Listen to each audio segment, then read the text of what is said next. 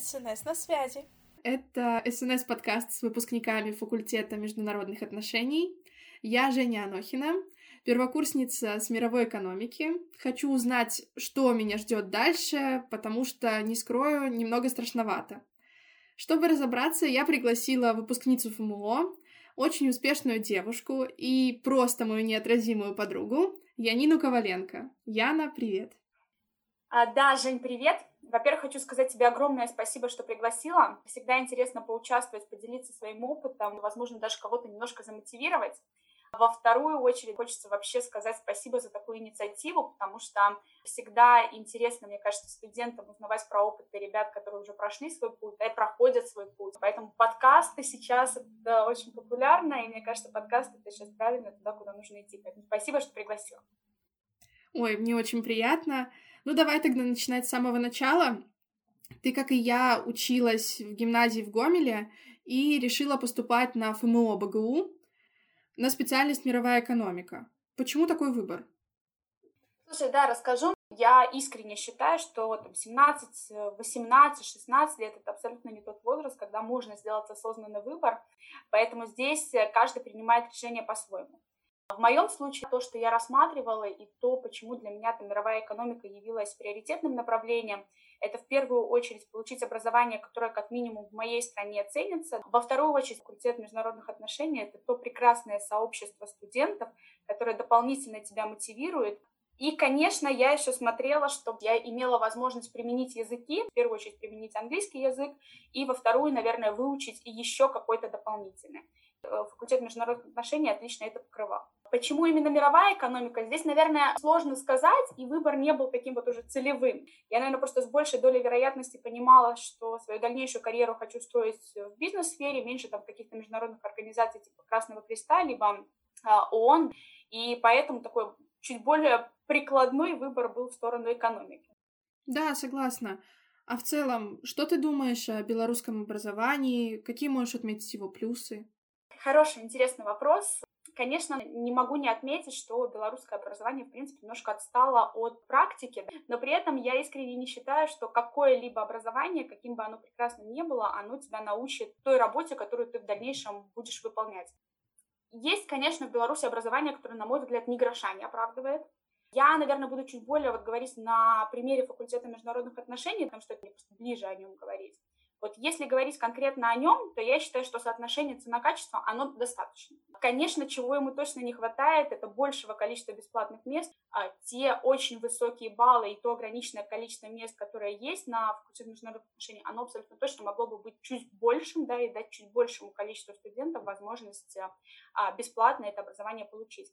Если говорить про плюсы этого образования, то абсолютно точно отмечу его цену, да, потому что понятно, что можно иметь более практикоориентированное образование, понятно, что можно иметь там лучших преподавателей, да, но и платить за это, соответственно, вы тоже будете больше. Второй момент, который тоже отмечу, это хорошие здравые преподаватели. Зачастую они чуть больше теоретики, чем практики, но тем не менее у них очень правильные современные подходы, они действительно там ценят студентов. А третий момент, который отмечу, это возможность совмещать стажировку и учебу, это возможность совмещать учебу в университете и, например, обменную программу за рубежом. Да. Говоря о близких по специальности вузах даже в нашей стране, многие к этому относятся очень критично и говорят, если ты хочешь там учиться за границей, то, пожалуйста, забирай документы. К счастью, именно факультет международных отношений всегда поощряет такие вещи, а не ставит себе какие-то стоперы. Поэтому особенно за это благодарна, и особенно за это, мне кажется, этот факультет можно ценить. Четвертый момент, который тоже проговорю, белорусское образование, оно, знаешь, учит э, студентов брать ответственность за свое будущее. Оно действительно, знаешь, настолько показывает, что вот там на блюдечке тебе ничего не принесут. Это огромнейший плюс, и мне кажется, только пройдя уже будущий путь там, от получения первой работы, к какому-то карьерному продвижению, ты поймешь, насколько это бонус. Я, конечно же, не могу не отметить комьюнити студентов, потому что это то, из чего будет складываться твой там, будущий профессиональный круг общения. И вот эта огромная мотивация, она, конечно же, идет из тех людей, с которыми ты общаешься, с которыми ты свои студенческие будни проводишь. Студенты на факультете международных отношений — это искренний кайф. Да, я с тобой во многом согласна, и я даже не ожидала, что то, что ты проговоришь, я уже замечу за первые там меньше, чем полгода в университете, потому что я всего лишь первый курс, но могу сказать, что всегда приятно, даже если преподаватель очень требовательный, и тебе кажется, что он может требовать от тебя каких-то очень сильных погружений в предмет, когда есть коммуникация, когда он готов идти на контакт, это, конечно, очень ценно. Абсолютно, абсолютно. И я всегда, знаешь, тоже сравнивала, когда мы встречались с ребятами из других университетов, мы всегда обменивались впечатлениями, кто где проходит стажировку, как университет к этому относится, какая поддержка со стороны преподавателей. И я действительно могу со стопроцентной уверенностью сказать, что лучшее отношение было все-таки вот на нашем факультете, да, в нашем университете. Почему я вообще спрашивала тебя про плюсы, минусы белорусского образования? Потому что я лично знаю, что тебе есть чем сравнить. Насколько я знаю, во время обучения на ФМО а, ты уезжала на семестр в Венгрию. Расскажи, пожалуйста, про это. Как ты нашла возможность поехать в Будапешт и как решилась? Да, абсолютно правда. Я действительно ездила на семестр да, в Будапешт и получала там образование в Будапештской школе бизнеса. У меня был такой обменный курс. Там я изучала э, международный бизнес. А нашла возможность, я, кстати, вот далеко не ходя на сайте факультета международных отношений, там есть, по-моему, раздел э, международные стажировки и обменные программы, и вот, собственно, эта программа появилась там.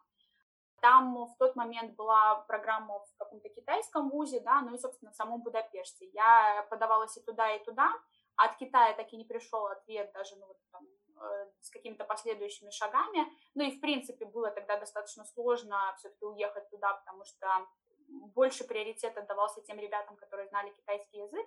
А вот как-то Будапешт реагировал очень быстро, мы прошли быстро интервью, да, те необходимые документы, которые нужно было подать, собственно, подали. И так мы с еще одной девочкой с моего факультета поехали туда учиться. То есть я всегда искала эти возможности, да, я не могу сказать, что я сидела вот ровно и ждала, пока мне принесут эту программу на блюдечке. То есть я там на многих э, и русских, и белорусских сайтах, которые на тот момент э, вот какие-то стажировки публиковали, сидела, да, и справедливости ради сейчас этих возможностей больше, тогда они еще только зарождались, но и вот наш факультет был таким первопроходцем тоже, который старался все те возможности, которые есть, аккумулировать студентам, собственно, а, давать, вот, ну и вот эту конкретную программу я нашла как раз сайт. Ну вот да, а, ты говоришь, и я сразу хочу сказать, что если бы а, ты, например, поступала со мной, уже на факультет. В студенческом научном совете, членом которого я являюсь, у нас еженедельно выходит рубрика «Подборка образовательных возможностей», в которой мы стараемся каждую неделю в пятницу формировать подборку для всех специальностей на факультете, чтобы у них была возможность постажироваться, пройти курсы, получить опыт. Это очень интересно, мы отсматриваем много всего и ищем именно то, где требования соответствуют нашим возможностям. А вообще... Да, вашей студенческой организации абсолютно точно не хватало в тот момент, когда училась я. Ну вот, поучившись за границей, что ты можешь сказать? Есть ли там какие-то преимущества по сравнению с нашим? И, возможно, были ли какие-то трудности, с которыми ты столкнулась там? Да, я, наверное, знаешь, отмечу два преимущества. Ну, в первую очередь, это то, про что я сегодня уже много говорю, это практикоориентированность. Действительно, когда мы изучали там маркетинг, мы ходили в поля, то есть мы действительно шли в торговую точку. Мы выбирали, например, продукт и пытались пройти вот этот вот шоперский путь, понимая, где с большей долей вероятности его глаз этот продукт зацепит. И размещали этот продукт именно там, уходя в сторонку и наблюдая за покупателями, пытаясь провести вот эту логику, а действительно ли я угадал с местом, да, а действительно ли там покупатель посмотрел хотя бы на этот продукт. Если он это, этот продукт взял, то это вообще огромный плюс, значит, теория работает. Вот, плюс, например, там фокус-группы, какие-то опросы потребителей. Мы действительно выходили вот э, там в поля, в магазин, неважно куда. И, конечно, вот эта практика, она и волнение придавала, потому что, представь, там, пойти в магазин, словить кого-то, да, попросить его там вопрос пройти, объяснить, для чего тебе это нужно, но в то же время и, во-первых, очень помогала, а во-вторых, я действительно была удивлена, насколько а, это получает отклик у людей, которых ты просишь тебе помочь. То есть они действительно понимают, что студентам нужно оказывать помощь, потому что они на этом учатся. Это, конечно, очень сильно отличает там, от нашего образования. И второй момент — студенческая жизнь, потому что когда ты в Европе получаешь образование, у тебя есть доступ к а, путешествиям в ближайшие страны. И, конечно, там эта культура, она очень развита. Вы за пять минут можете решить э, с ребятами, что вы хотите, например, там, поехать в Словакию на выходных, и вы тут же это решаете, тут же берете билеты и тут же уезжаете. Вот этой культуры, конечно, у нас очень и очень не хватает. Вот, и сложности, наверное, с которыми столкнулись, но это всегда будут там миграционные сложности, потому что тебе очень нужно много кругов пройти для того, чтобы там и документ о легальности твоего пребывания получить, да, и для того, чтобы тебя там легально в университете оформить. Вот эта вот вся бюрократия, она всегда занимает очень много времени и достаточно много сложностей там тебе доставляет. Слушай, ну интересно, я даже не знала таких подробностей обучения. Я сама загорелась уже. Сейчас э, буду ходить по супермаркетам, смотреть, как куда что класть. Хотела спросить, тебе приходилось заниматься такой социологической работой, а не было сложности с венгерским языком, например? Я не знала, что ты знаешь венгерский. Я не знаю венгерский. у меня, смотри, у меня образование проходило, обучение проходило на английском языке. Все преподаватели прекрасно им владели, то есть какой-то сложности в образовательном плане не было. С точки зрения быта, возможно, чуть, чуть посложнее было, да, потому что не всегда и не все венгры владеют английским языком, там, особенно в магазине, когда тебе нужно было объяснить, что тебе, например, нужна зубочистка, а не шпажка. Я как сейчас это помню, мы искали именно зубочистку, а они нас все посылали и показывали шпажку. Тут, конечно, посложнее, но опять же, я не могу это выделить как вот огромную сложность, потому что ты всегда найдешь себе того человека, который поможет. Да, один не смог, значит, второй подскажет. Ну, а тогда, когда ты была в Европе, либо уже позже, во время своей рабочей деятельности, было ли такое, что ты чувствовала себя некомфортно из-за белорусского образования в сравнении с иностранцами? Было ли такое, что тебе чего-то не хватало? Смотри, вот там в тот момент, когда я получала именно образование, абсолютно никакого дискомфорта не было. А, в сравнении там с другими ребятами, которые приехали, в том числе из Германии, из Австрии, комьюнити было большое, никакого дискомфорта от там, наличия белорусского образования, а не европейского образования я не чувствовала. Никакого пробела в знаниях я тоже не, в знаниях, да, я тоже не чувствовала. То есть мы абсолютно всегда были на равных.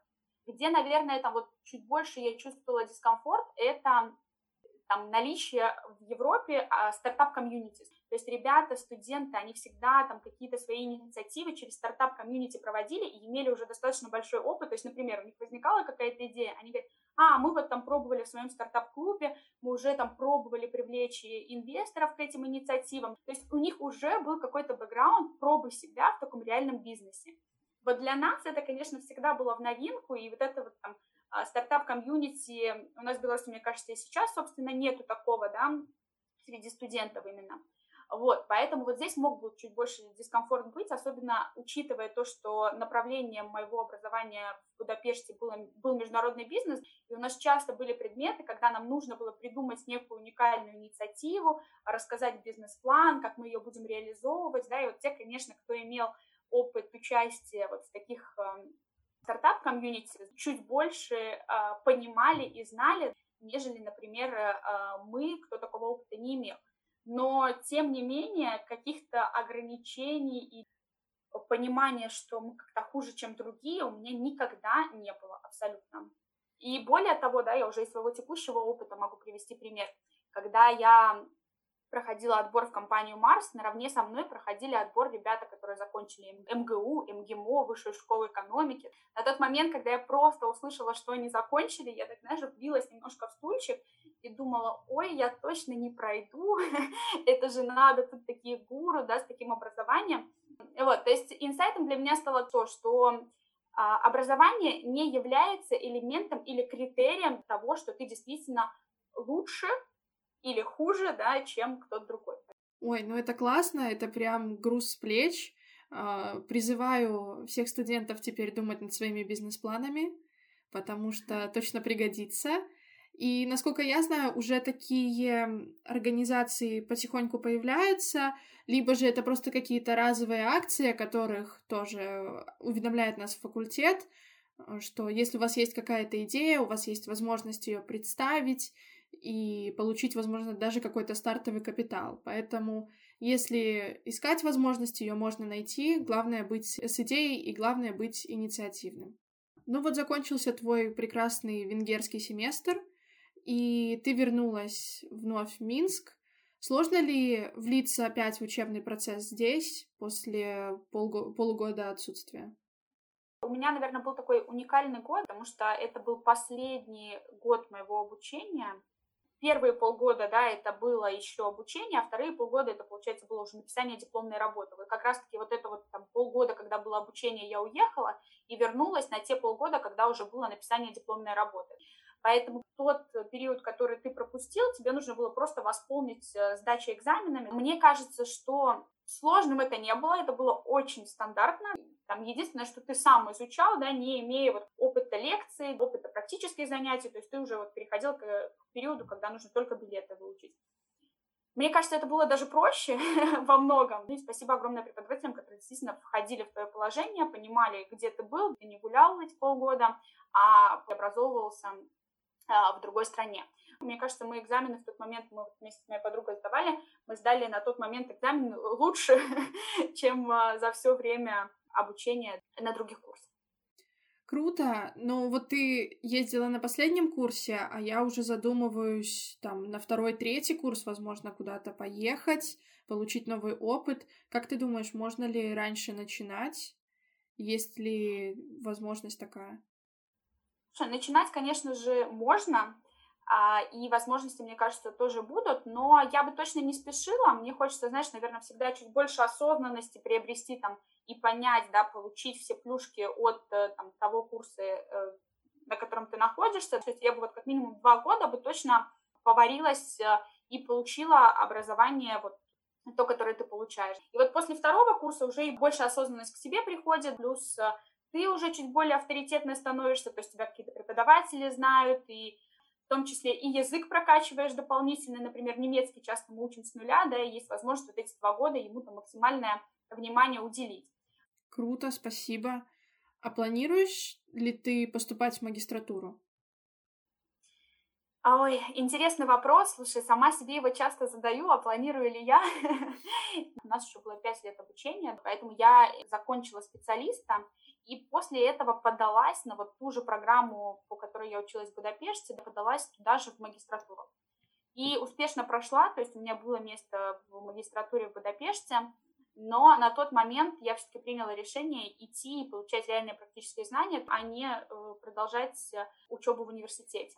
Но для меня, знаешь, наверное, магистратура для тех, кто там хочет три гештальта закрыть первую очередь это те, кто закончил бакалавриат и, например, понимают, что в будущем бакалавриат станет стопером для каких-то там управленческих позиций. Нужно будет уже иметь магистратуру.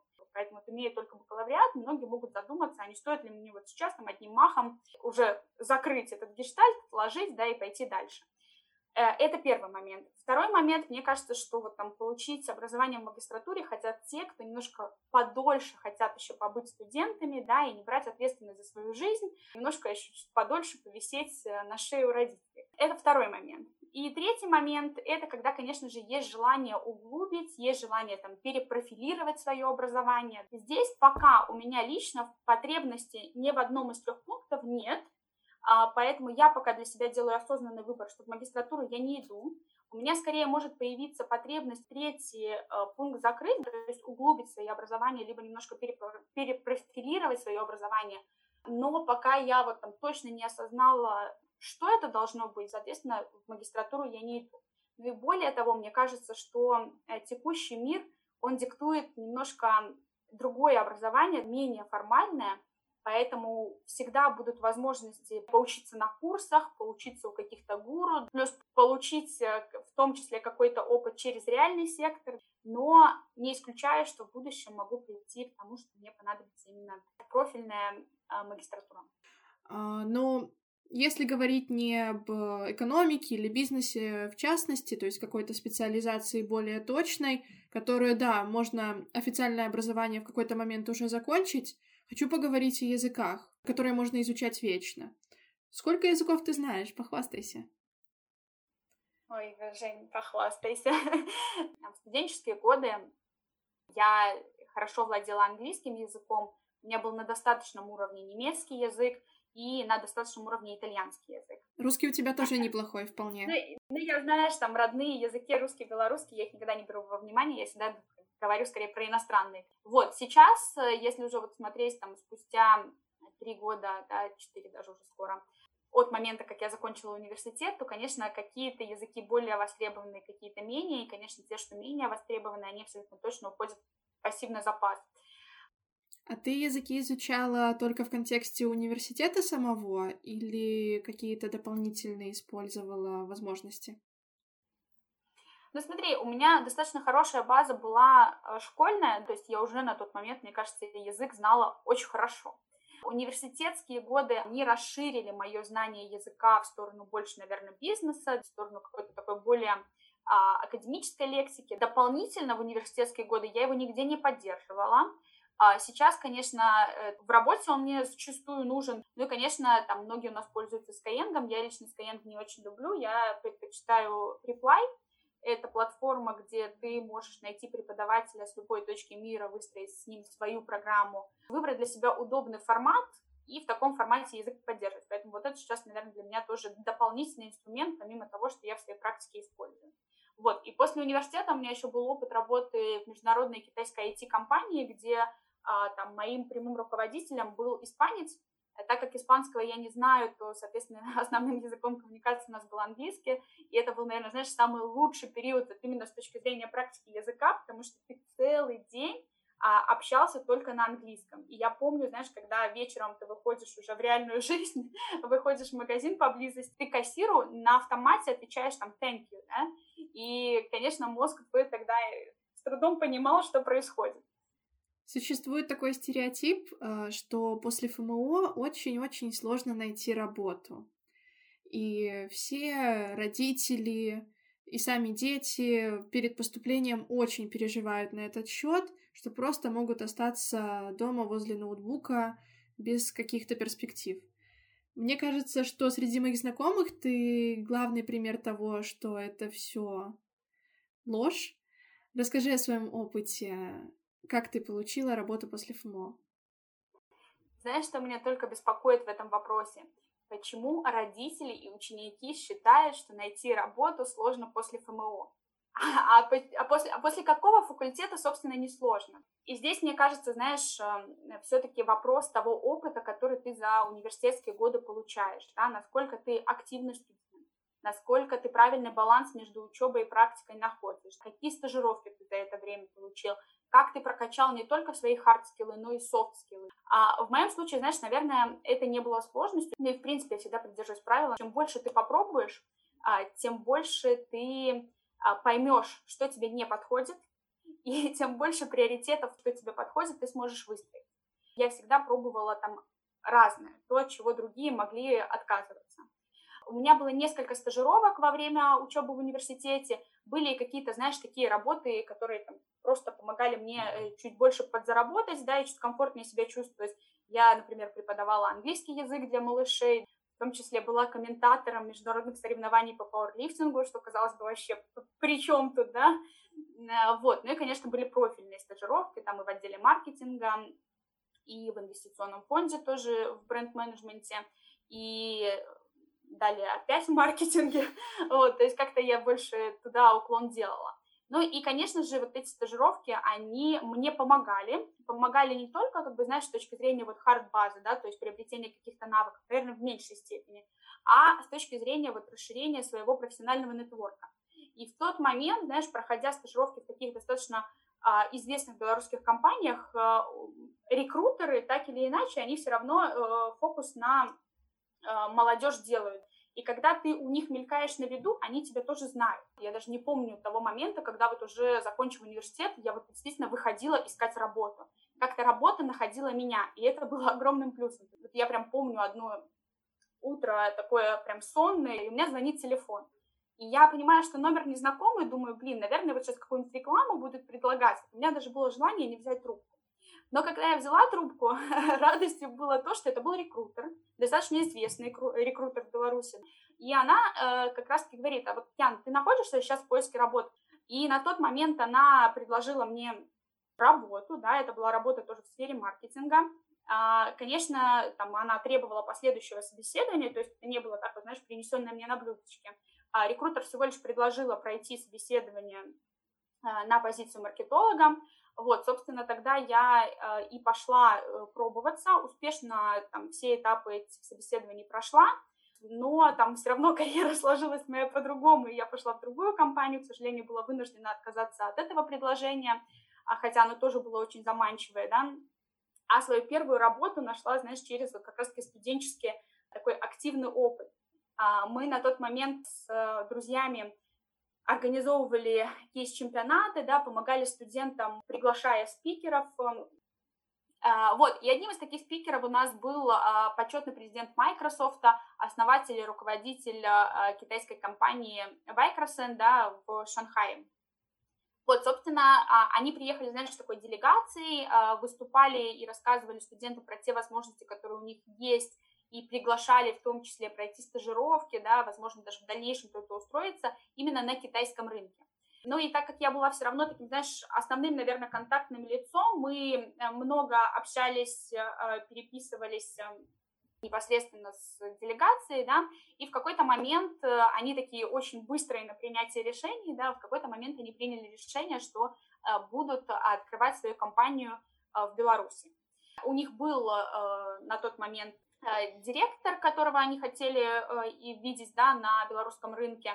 И вот как раз это тот испанец, про которого я и рассказывала. Э, ну, представьте, вот испанец, ведущий бизнес в Беларуси, где, в принципе, не так развита культура общения на английском языке, и в большинстве госорганов, где тебе нужно там и регистрацию получить своего бизнеса, ты просто этого не сможешь сделать, не владея русским языком. Поэтому, конечно же, этому руководителю нужен был помощник, то есть человек, который мог бы и на русском языке общаться, да, и помогать э, в учреждении самой компании непосредственно, и в дальнейшем строить сам офис, да, и выстроить бизнес-процессы, и нанять людей, то есть вот весь этот спектр а, такого начинающего руководителя пройти.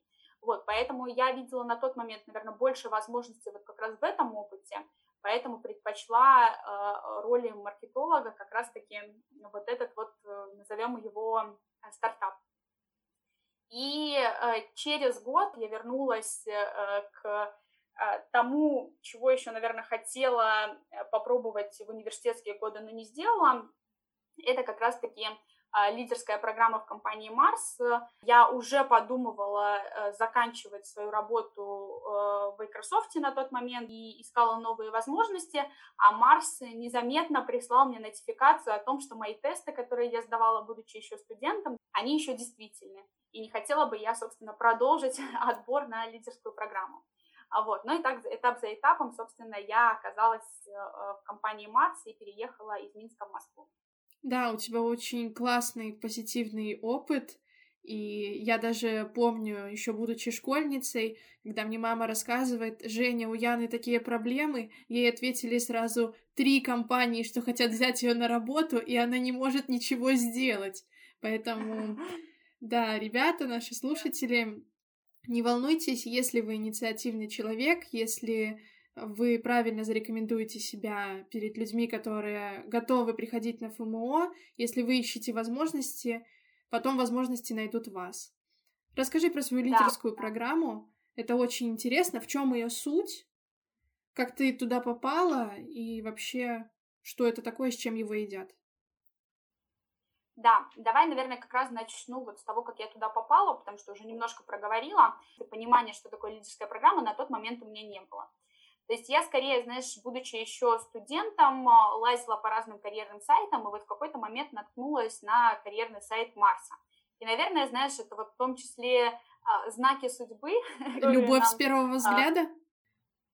Она, знаешь, не любовь с первого взгляда, но вот там эта компания мне точно запала я, представь, сделала там закладку себе на рабочем столе. Ну, то есть у меня не было никакой другой международной компании, закладка которой была бы у меня на рабочем столе. Там одной из программ у них была лидерская программа, я мало себе понимала, о чем она, но основным э, фактором, почему я делала выбор э, именно в пользу этой программы, э, это в первую очередь возможность раскрытия лидерского потенциала, это возможность именно для выпускников, да, ну такая она вот выпускники, и там, по-моему, еще 2-3 года после выпуска. И э, третье – это возможность получить такой широкий опыт, то есть не в рамках одной функции одного отдела, а все-таки в рамках э, трех функций в организации. И для меня, мне казалось, это супер интересно, потому что ты свою картинку бизнеса минимум в три раза расширяешь. Такую возможность, мне кажется, нельзя было в тот момент не влюбиться. Вот, но опять же, я говорю, не так много у меня было понимания, а что же реально за этим кроется. Но при этом я не ограничивала себя, опять же, вот как мне кажется, весь посыл моего подкаста это пробовать. Максимально э, э, старайтесь там за студенчество попробовать э, большое количество возможностей, чтобы, может быть, не понять, чего вы реально хотите, но точно понять, чего вы реально не хотите. На карьерном сайте было очень подробно расписано, что мне нужно сделать для того, чтобы на лидерскую программу попасть, да. У меня там, наверное, первый подход к этому был он на пятом курсе, да, когда я прошла вот этап только тестирования, и следующий этап был вот видеоинтервью. На видеоинтервью, хотя меня и пригласили, я уже не пошла, потому что у меня была в тот момент возможность э, строить компанию в Беларуси, да, и я выбрала как раз ту возможность, вот, а когда как раз-таки я уже понимала, что я нахожусь э, на этапе поиска, да, Марс, э, опять же, послал мне знак свыше. Они прислали мне э, письмо о том, что мои тесты действительно, не хотите ли продолжить дальше. Ну, то есть начать как раз с этапа видеоинтервью. Этап за этапом я, э, знаешь, и, и проходила все дальше, и все больше и глубже э, влюблялась в компанию Марс. И уже, мне кажется, финальным выстрелом в сердце было был последний этап, который у нас проходил в Москве, проходил непосредственно в офисе компании, да, где мы имели возможность и познакомиться и с менеджерами, да, и в принципе с ребятами, которые там работали, и познакомиться с самой компанией, и знаешь, насколько богатая все-таки культура Марса, насколько широкая линейка брендов, да, сегментов, вот, конечно, это все э, а, влюбляло в себя дополнительно, и вот уже на последнем этапе, это был ассессмент-центр, там я абсолютно точно понимала, что в компании Марс я мечтаю работать. И так, знаешь, последний этап, когда прошел, мне обещали, что на следующий день сообщат о своем решении, но решение томилось две недели. И представь, за эти две недели я уже успела проанализировать со всех сторон просто свое интервью, там, ну и все этапы отбора, понять, почему я им не подхожу. Мне кажется, они не поняли, а я-то разобралась уже, да. Вот, я уже сделала все свои выводы, расстроилась там. И каким было мое счастье, оно было вот прям до слез. Я помню вот эти вот слезы счастья, когда позвонил рекрутер и сказал, что мы очень извиняемся, что долго не сообщали вам решение. Это все не важно, да, потому что была счастливая новость о том, что все-таки а, я успешно прошла отбор, ну и через пару месяцев уже, соответственно, а, перебралась и работала а, в компании Марс. А, на самом деле уже сейчас мне, наверное, проще говорить о самой программе, потому что я в ней поварилась, сама понимаю, да, что, что, что это не просто так, что это не просто вот некая программа для студентов, а это такое очень а, целенаправленная программа именно на тех ребят, которые чувствуют, что они вот будущие лидеры, да, а дальше это такой контрактинг и со стороны э, самого непосредственно участника лидерской программы, и со стороны компании, то есть участник лидерской программы, он говорит о том, что он готов быстро развиваться, быстро, да, ключевое здесь, готов быстро входить в новые роли и достигать там высоких результатов. Второй момент, э, он готов к широте опытов, да, то есть это не тот человек, который, например, хочет стать выдающимся маркетологом, а это именно тот человек, который хочет приобрести широту опытом, чтобы в дальнейшем занимать позицию а, лидера, да, старшего менеджера в организации. И здесь э, зачастую так происходит, что этот старший менеджер может быть сегодня отдела маркетинга, а завтра отдела продаж. То есть он скорее такой универсальный боец. И, конечно же, он там в том числе мобильный, потому что зачастую не всегда возможности, они там, например, только в Москве. Иногда, там, например, за там, управления людьми ты вынужден поехать в Краснодар, а, Самару, Питер, любой другой город. Конечно же, у тебя должна быть такая высокая амбиция того, куда ты должен прийти, потому что мы же все разные. Понятно, что не все мечтают управлять людьми, не все мечтают там, занимать роли э, в менеджмент-тиме. Э, многие мечтают быть просто крутыми специалистами своего дела. Вот крутые специалисты своего дела — это про стартовые позиции в организации и про такой, э, знаешь, достаточно стандартный путь э, сотрудников организации. Лидерская программа, она про тех, кто хочет вот высоко идти и идти туда максимально быстро. Путь сложный, очень нелегкий, но и не только со стороны сотрудника, как я говорила, этот контрактинг, да, он и со стороны организации, потому что со своей стороны организация в тебя тоже очень и очень много вкладывается.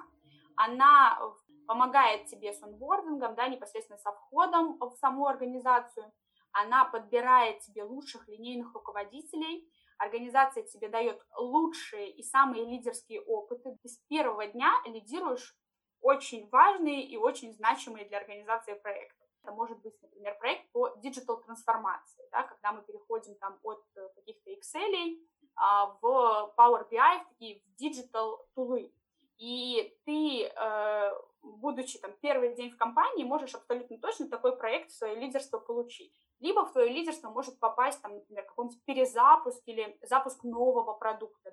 Ты скажешь, я никогда этим не занимался, я не знаю, но вот лидерская программа, она про то, чтобы как раз-таки очень быстро понять, что здесь основное, да, выделить для себя главное, разобраться и в конце концов справиться, да, и справиться еще и с высокими результатами.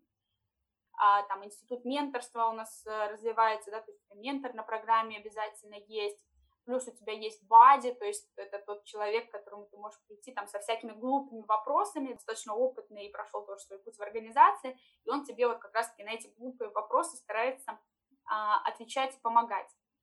Вот. Ну и, конечно, компания чего еще делает, и это очень и очень важно, она в тебя бесконечно верит. На третий год ты можешь вполне себе стать руководителем команды и иметь в своем подчинении там, 15 человек. Наверное, это достаточно большое доверие со стороны компании, это достаточно большой, в том числе, риск для компании, но они бесконечно в тебя верят и такие возможности дают и ты вкладываешься, и компания вкладывается, конечно, компания тебя очень много ожидает. Поэтому не все там успешно проходят этот путь, а, нельзя ожидать, что это подходит каждому, и нельзя желать, чтобы каждый этот путь проходил, потому что это непросто, ну вот честно, непросто.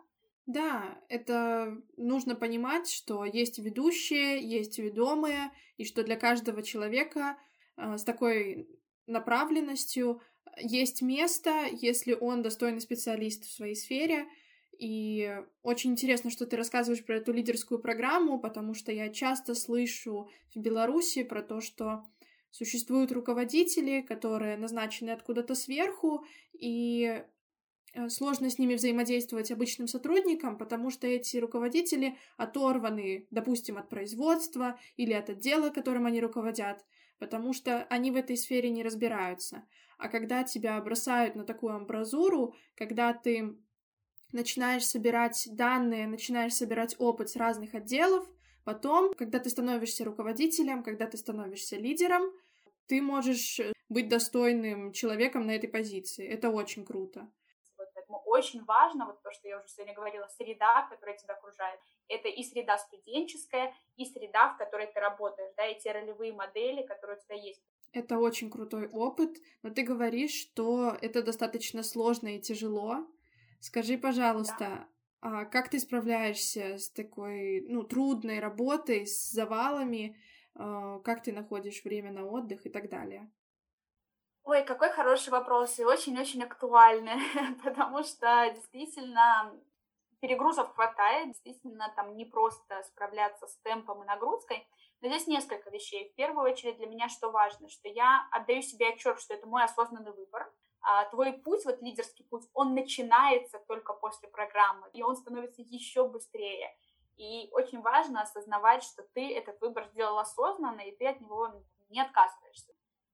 И второй момент, который тоже мне кажется важным, это уметь а, перезапускаться, перезагружаться, выдавать по максимуму на работе, да, там, выходя за пределы работы, неважно, это там 6 часов вечера или это 8 часов вечера, но твой мозг полноценно включается, и ты переключаешь его на другую активность. Может быть, на семью, на детей, это может быть на спорт, это может быть на изучение языков, да, но ты его переключаешь.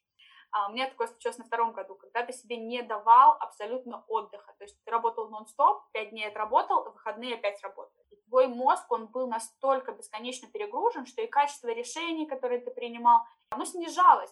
Немаловажным здесь же является ходить в отпуск, да, и переключаться на другие активности. Может быть, полежать, может быть, там, не знаю, покататься на лыжах, может быть, не знаю, посерфить или еще что-то. Ну, то есть вот находить то, что тебя будет перезагружать и отключать. Дорогие студенты, всем рекомендую активность полежать перед сессией. Просто супер. Полежать это идеальная активность, да. Знаете, ее почувствуешь потребность в ней, там, чем дальше будешь идти, тем больше потребность в ней э, будет возникать, правда. Да? А второй момент это вообще свой день правильно выстраивать. То есть я с чем столкнулась, что у меня календарь может выглядеть как, э, ну, во-первых, как одна большая встреча, но к этому я еще более-менее привыкла, да.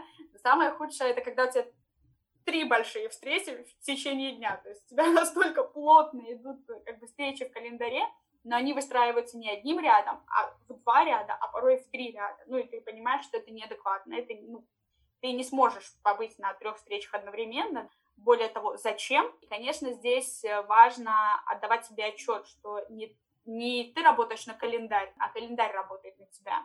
Поэтому отклонять какие-то встречи, приоритизировать, говорить нет, потому что там, везет тому, кто везет, как говорится. И чем больше ты будешь на себе вести, тем больше тебя будут нагружать. Да? Нужно в какой-то момент говорить нет. Нужно э, там, понимать, где заканчивается твое и ты уже больше не тянешь, и приоритизировать какие-то задачи, а другие отдавать. Вот, то есть правильно менеджить свои активности в течение дня.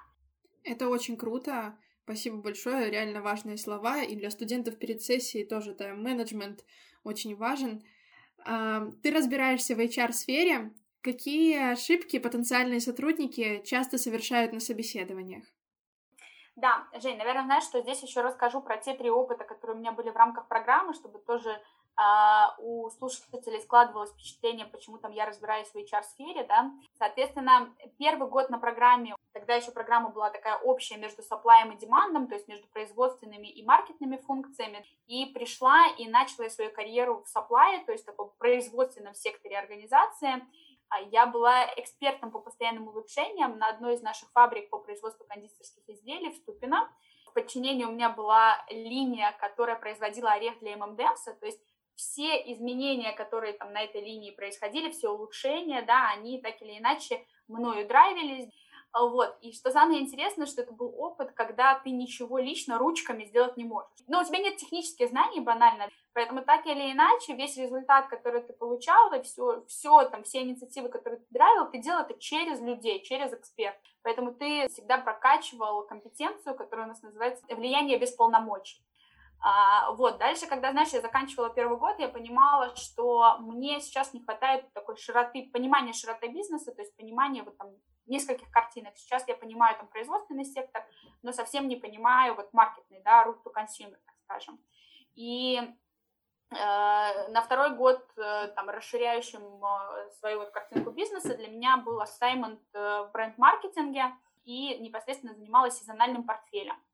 А, мы в Марсе смотрим на сезон, четыре основных сезона, да, это Новый год, это весна, куда входит 8 марта и 14 февраля, это Пасха, и, соответственно, э, Back to School. Back to School у нас ходит 1 сентября и День учителя. И то есть все активности, активации, новые запуски, перезапуски, да, все, что было с этим связано, вот это входило в мой портфель. А, и дальше на третий год как раз-таки там то, куда я хотела, наверное, попасть с начала программы, но по, в отсутствии определенных компетенций и навыков не могла это сделать с первого года, это как раз-таки управление, отдел управления персоналом и, в частности, HR-бизнес-партнерство. А многие, когда себе представляют бизнес-партнера, представляют человека, который занимается там кадровыми документами, или человека, который там организовывает корпоративы. Вот в Марсе это совсем не так это именно партнер бизнеса э, по талантам, да, по людям. Я занимаюсь именно отделом полевых продаж и, э, соответственно, партнерю менеджеров в развитии их сотрудников, э, росте преемственности. В общем, это такая очень стратегическая роль в управлении людьми. Вот, поэтому, когда ты говоришь о, о том, какие ошибки потенциальные сотрудники часто совершают на собеседованиях, это всегда очень индивидуально.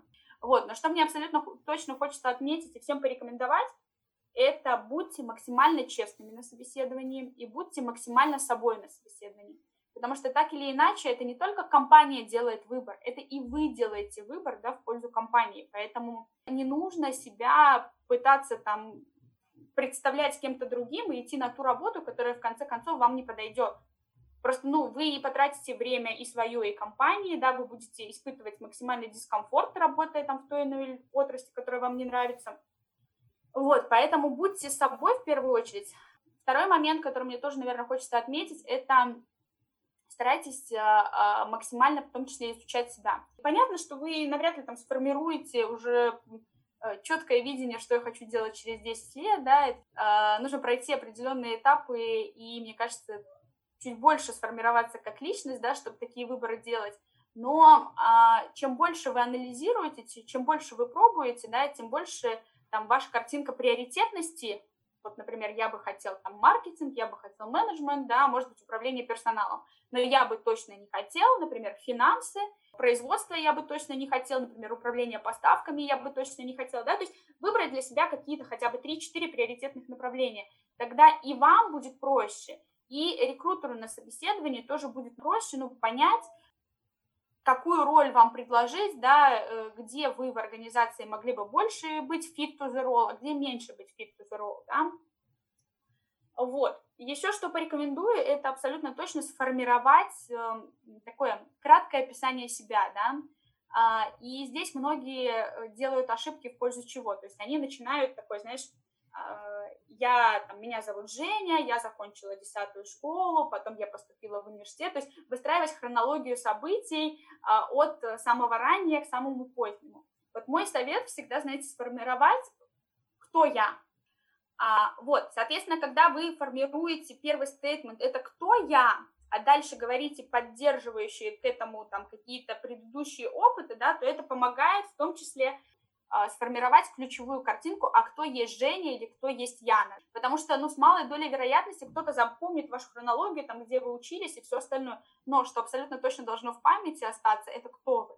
Так, ну и, и, конечно, такие базовые вещи. Проработайте свое резюме, чтобы оно было качественное. Познакомьтесь заранее, может быть, с сотрудниками организации и выясните у них там основные моменты, которые вас беспокоят, да.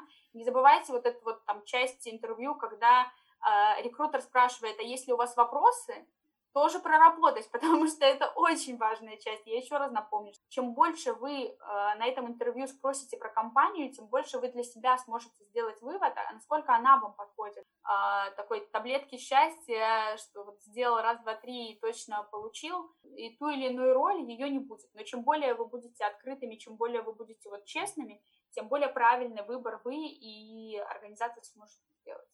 Да, спасибо, это очень полезно, потому что когда ты начала говорить про биографию в резюме, вот я бы точно так и сделала. У всех свои шишки, все их набивают, мы тоже в научном совете стараемся ребятам рассказать о том, что их ждет дальше, как правильно вести себя на собеседованиях, как правильно вести себя на публике. Поэтому следите за нашими публикациями, там очень много всего полезного. Что я хотела бы резюмировать по этому вопросу, что собеседование — это точно не допрос, это беседа и поэтому вам нужно думать о сотрудничестве как с вашей стороны, так и со стороны работодателя, чтобы обоим было комфортно, если вы попадете на эту должность. Также я бы хотела сказать, что у Яны есть очень классный блог в Инстаграме. Обязательно оставим на него ссылку. Ваша поддержка будет для нее очень приятной. Ну и такой самый общий вопрос. Яна, скажи, пожалуйста, какие твои карьерные планы, о чем, возможно, ты мечтаешь? Да, Жень, спасибо. На самом деле интересный вопрос, потому что действительно без понимания, куда ты идешь, а, очень сложно понимать, что тебе нужно развивать для того, чтобы туда прийти, да, то есть ты скорее плывешь по течению. Вот, а, я, наверное, сейчас цель, которую себе ставлю вот там долгосрочно, это прийти к роли директора по управлению персоналом, но делать это максимально через а, бизнес, да, потому что не, не делать это через вот стезю а, только управления, да, э, персоналом и, соответственно, развиваться только в этой сфере. Наоборот, мне хочется быть максимально близкой к бизнесу, максимально быть линейным руководителем, например, с практическим опытом, а не с теоретическим. Поэтому э, долгосрочная цель, она директор по управлению персоналом, но она такая витиеватая, это моя карьерная история, да, и мне хочется в том числе там и через отдел sales, наверное, это как-то прокачивать а, и к этому идти, а возможно через другие опыты. Вот, поэтому долгосрочная цель она такая, а, вот, а как будет к ней путь складываться, ну, посмотрим. Ну, я тебе желаю успехов. Я уверена, что твои карьерные планы будут исполнены. Я даже в этом не сомневаюсь, и ты это знаешь. Поэтому хочу отойти уже от каких-то сложных вопросов э, с какой-то теорией, сложными э, терминами, англицизмами, которые так э, режет ухо пока первокурсника, э, и просто закончить маленьким, может быть, даже и веселым лицом от СНС. Поэтому жду от тебя ответов, которые точно тебе, к тебе придут в голову первыми. Э, долго не задумывайся, чтобы это было интереснее. Готова? Да. Итак, самое яркое впечатление за студенческую жизнь? О, самое яркое, наверное, обменная программа. Что должен сделать каждый за свое студенчество? Насладиться им. Любимый предмет и преподаватель? А, слушай, у меня любимый предмет абсолютно точно был маркетинг и преподаватель э, Климович Людмила Александровна. Ну, и именно из-за нее, собственно, это и был моим любимым предметом, потому что она влюбляла в него. Что тебе дал ФМО? Людей. Совет студентам ФМО. Во-первых, получите удовольствие. Во-вторых, будьте всегда собой и много пробуйте, потому что, э, как говорится, you never know, да, и вы никогда не знаете, а, что там принесет вам наибольшую пользу. Расшифруй СНС. А, свободный, неограниченный ничем студент. Да, именно так. Посоветуй фильм или книгу. А, посоветую книги. А, первое — это «Думай медленно, решай быстро». А, второе, мне сейчас очень нравится, это «Норм». И третье — это эмоциональный интеллект. Закончи подкаст тремя словами. Не бойтесь пробовать и ошибаться. Супер, спасибо огромное. Я очень рада, что нам удалось с тобой поговорить. Здесь прозвучало очень много важных слов, которые помог помогут и лично мне, и я надеюсь, сту другим студентам. Пройдет немного времени, у тебя будут еще новые вершины, новые достижения, и нам снова придется с тобой э, поговорить, чтобы обсудить какие-то новые, вообще доселе неизвестные классные цели. Супер. Спасибо огромное. Я надеюсь, что действительно это было полезно. Я постаралась сейчас максимум поделиться да, тем, что могла. Конечно, есть еще тот материал, который, я уверена, может быть полезен и чем можно поделиться. Поэтому, если вдруг вы решите подкасты делать какие-то более профильные, да, и, например, поговорить на какую-то одну определенную тему, я буду безумно рада присоединиться и своим опытом поделиться. Спасибо большое нашим слушателям за внимание. Следите за нами в социальных сетях, следите за Яной. И до связи с СНС через неделю.